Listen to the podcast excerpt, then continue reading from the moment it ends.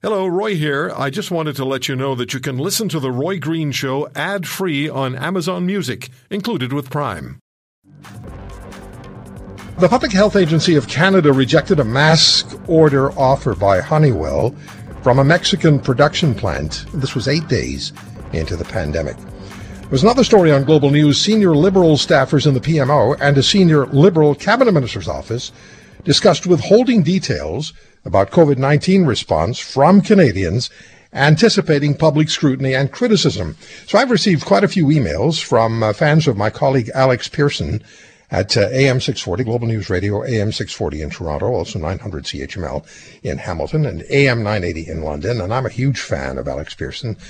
And since it was your story and you broke it, uh, certainly to the satisfaction of my listeners, Alex, I'd like you to, thanks for coming on the show and please share it with us.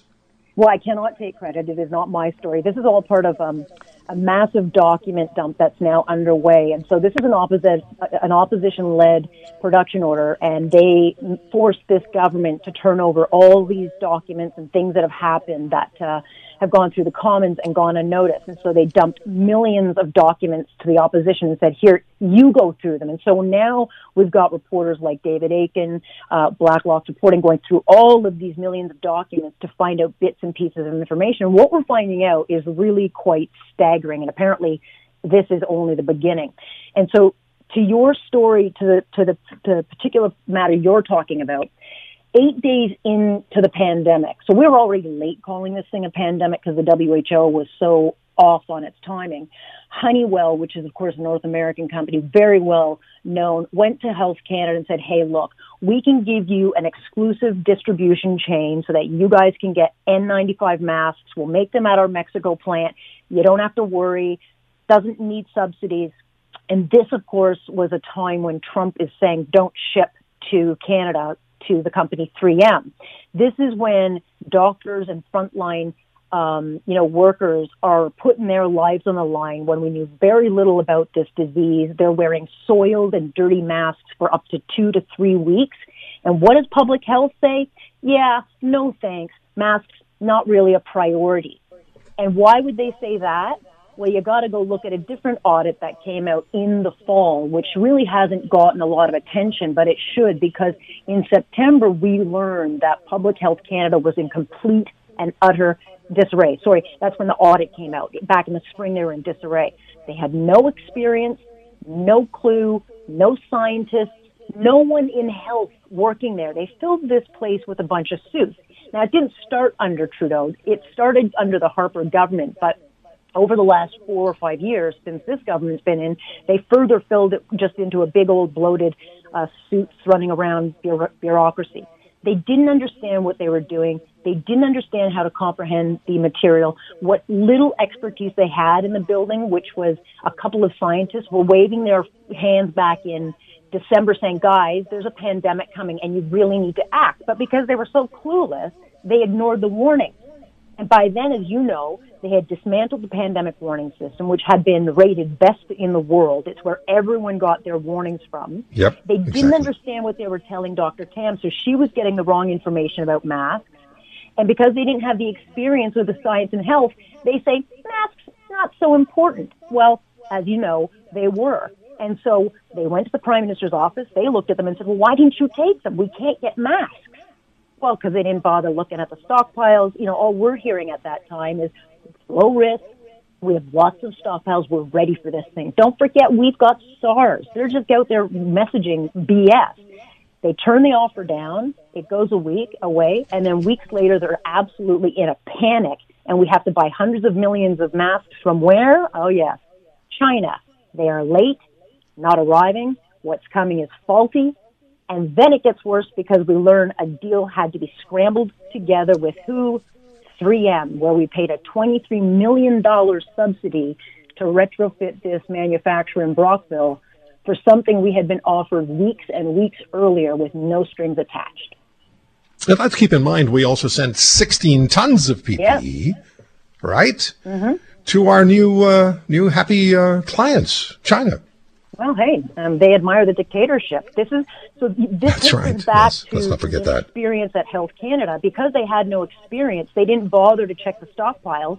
They thought, we'll just give it all to China. Never once did anyone in charge think maybe we should check to see if we have stock to make sure our own people are protected, our own doctors, our own nurses, our own long-term care people. They just gave it all away and left us with nothing. But as we're learning through these emails and through these audits, and there's two audits underway. We've already got one back that came out in the fall. There's another one that, that is said to be coming out in October that is said to make it will make heads explode is what, what we're reading in these emails. But the woman at the top, a, a woman named Tina Namiesniowski, she resigns back in September just before the audit comes out because of course she too needs to spend time with the kids. But in her excuse, she said, I think someone with more energy is needed for the job. So after 18 months, she walks away because I think she realizes, oh boy, we're in trouble. But when you go through these emails and what we're starting to learn and what the reporters are, are, are picking up is that the prime minister's office was in such a state of chaos. They were so caught off guard by this thing. And you look at it, Roy, and you think, well, how could they not have been warned? We're watching it for months overseas, watching what's unfolding in Wuhan. They knew before Donald Trump. They knew in uh, January 1st that this COVID was coming and it was a major threat. And they were internally at that time with their spin doctors coming up with a way to turn the narrative to distract. They didn't want anybody to know that there was chaos. So they were just kind of, you know, we'll just write it and we'll come up and make sure everyone knows that it's low risk and we're prepared. And here we are a year later and we're still making the same mistakes because I listened to that clip you played off the top. When you've got a prime minister now closing the borders to protect us from the variants that arrived, what, a month ago? And then he's warning Canadians that you'll be arrested and fined. What I'd like to know is how is that okay when we've already been getting stories of people being arrested and thrown into these COVID jails if the legis- if, if this rule is only coming in on the 22nd? It's insanity. It is. And, and if we go back to the beginning, you Yeah. know, the, the, the whole issue of the Honeywell offer, mm-hmm. the same people essentially are, are running the show today. Yep. Well, and that's what terrifies me. Namiesniowski, who's with the children. Um, yeah, none of these people have been replaced, and, and these are the people um, that are behind the scenes giving Dr. Tam her information. So then you think back to all those months that we're hearing masks don't work, don't worry, we don't want those, and then all of a sudden they realize, oh wait, masks do really work, and then in May you find out that her talking points change. And so I think there had to have been a little frustration for her saying, what are you people telling me? Well, what they're telling her, Roy, are talking points. What they're not filling those talking points with is any actual knowledge of science or health because what? They're suits. They don't have any of that background. Apparently they were so inexperienced that when they would read through the science and the health information, they were so clueless about it that what they were sending up to the prime minister's office and to the people in charge was this just mishmash of kind of just watered down stuff, not actual tangible helpful information that would have allowed Canada to avoid so many of the mistakes that have now destroyed businesses, destroyed lives, destroyed children, their education, kept us locked down from, I mean, it's so frustrating, especially given, you know, I covered SARS back in the day. I remember what it was like. And we didn't learn anything from them, not through the inquiries, not through the commissions, nothing. It's a disgrace. And I'm It is a disgrace. And you know, Alex, before I talk to uh, Premier Kenney next hour, I'd like to ask you this. What's your take on this vaccine rollout mess? And it is. Even the BBC pointing to Canada's floundering. Three of every hundred Canadians vaccinated once, says the BBC. In the US, the number's 14. In the UK, it's 21 of every hundred citizens. Yeah, we don't have, well, we do have manufacturing capacity because I've been told that by Dr. Gerson, who owns Nuvax in Montreal. But these numbers are really so alarming. We're number 39 in the world. Yeah, well, I read just now, now we're 47. Look, we are, we're behind Seychelles.